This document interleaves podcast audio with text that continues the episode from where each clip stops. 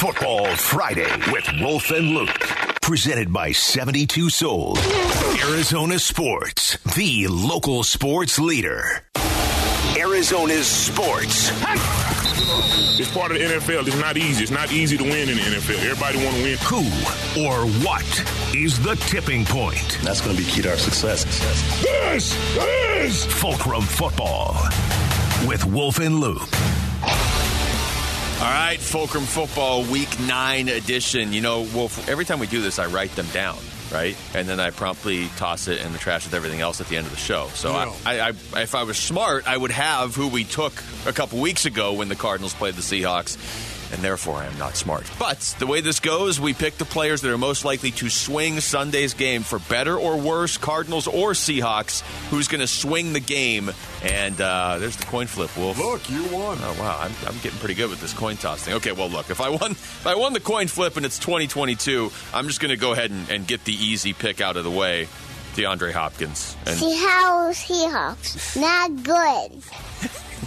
you can just go ahead and assume Hopkins give me my first pick for the rest of the season. Blake, just honey, sit down and be quiet now, okay? Um, that all was right, right. here we go. Um, okay, that's your first. You know what? I'm gonna have to go with. Don't do it. There's one player I um, really want to take. Zaven Collins.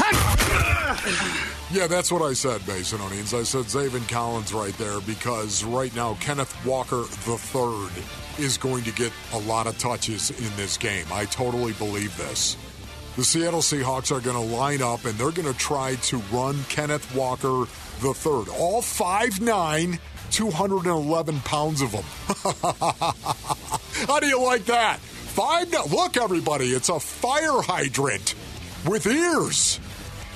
Um, that's what it's like trying to tackle Kenneth Walker the third, and he's also very, very shifty. He makes a lot of guys miss as well. Think about this: this guy's got 461 yards rushing on the season right now.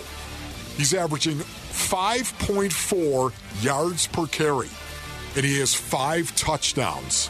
Five rushing touchdowns. They're all in the last four weeks too, right? Listen, Zaven Collins is going to play a big role in sh- in shutting down Kenneth Walker III and stopping the run. So I'm going to take Zaven Collins as my first Fulcrum football player. I will tell you this: I'm more likely to try and tackle a fire hydrant than a fire hydrant with ears. Because that I would have a lot of questions. I wouldn't necessarily want to go through with that. All right, well, you convinced me. Then I'll take Kenneth Walker with my second pick. You lost a bunch of games, Seattle Seahawks. I don't know how you cannot. you sold me. Look, I, I still think, and I know he hasn't been the starter all season. Rashaad Penny was actually running really well before he got hurt too. Yeah. But I still think everything Seattle does starts with Kenneth Walker. Even though Geno's getting all the hype, and I get it, and Geno has waited a long time for the hype. But if they can't run with Kenneth Walker, I think that's your chance to put Geno Smith in tough spots. So if you stop Kenneth Walker, I think you win the game. If you do not, this is going to get real difficult. Okay, um, my second Fulcrum football player is going to be Budda Baker. Yeah, oh, that's right, Budda Baker, ladies and gentlemen, because Budda Baker as a safety is going to have a huge impact in terms of helping to shut down Kenneth Walker the third and the Seattle Seahawks running the ball because Budda Baker, as we all know, comes down out of that secondary and runs into the darkness, does he not? And when he's running into the darkness, many times he hits people who are running the opposite direction into the darkness. And there's a massive collision. This is going to be Budda Baker's game, man. Budda Baker has got to be able to play. I think he's going to play, but he's going to not only impact the running game of the Seattle Seahawks, but also Geno Smith as a safety. Budda Baker, Geno Smith, and the Seattle Seahawks' ability to throw the ball to DK Metcalf and Tyler Lockett and Will Dissly. You better believe it. Budda Baker, my second Fulcrum football. It's really backfired on me because I only took Kenneth Walker to be spiteful because I felt like you were going down that path, and Budda's the player I wanted. Oh, really? Yeah. Is there, have we ever made a trade in Fulcrum football? You want to swing a deal here? I don't want No. Kenneth Walker on my team. No. Fine. You always Well- go with the opponent. Well, it's a part of the game. So if you took Budda, then I'm going to take Jalen Thompson. I, I gave Pete, you know, the middle finger because I feel like he wasn't being honest with me. Uh, look, you went with Jalen Thompson. I gotta go with Jalen Thompson. I wanted Budda. I- hopefully Budda plays. If for some reason Budda doesn't play, and I agree with you, it sounds like he was at practice today. I think he will. But even if he does, Jalen Thompson's still a huge part of this. Uh, let's let's not pretend the defense doesn't start with those two guys every week, no matter how healthy they are, how well anybody else plays, or who they're playing. It always starts with Budda and Jalen. Just so you know that Jalen Thompson was going to be my fifth Fulcrum football player. Okay, my fifth. Long gone because by then. Budda, of course, I took at number two. Yeah. But for the exact same reason.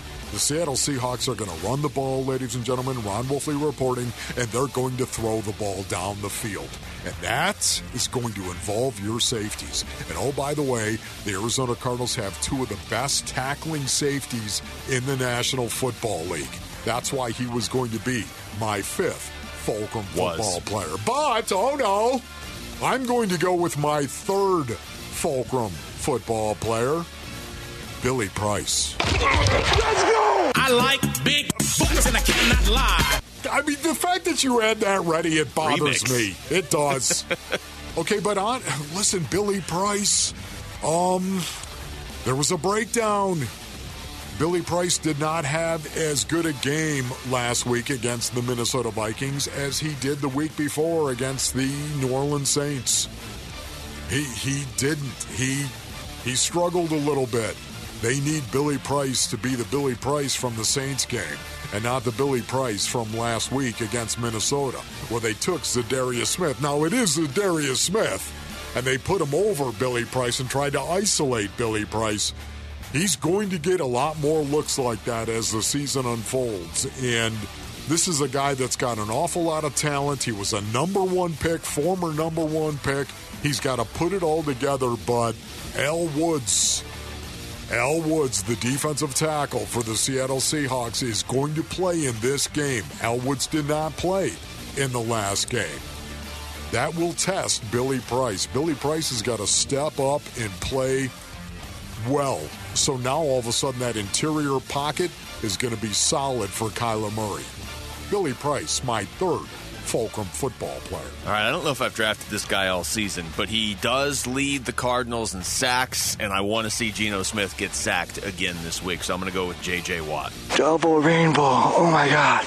And you know what? J.J. Watt with the Hard Knocks cameras around there he's- he had a couple sacks last. Yeah, I, I, I, I'll take my chances with J.J. Watt this week when he is out there to make at least one potentially game-altering play. So J.J. Watt is my fourth pick, and we have to get to a fifth round because I have my next pick already lined up. Yeah, can I tell you a little J.J. Watt encounter I had? I actually ran into J.J. Watt, and all of a sudden I saw him and said, J.J. man, congratulations on your the birth of your child. Yeah. Right?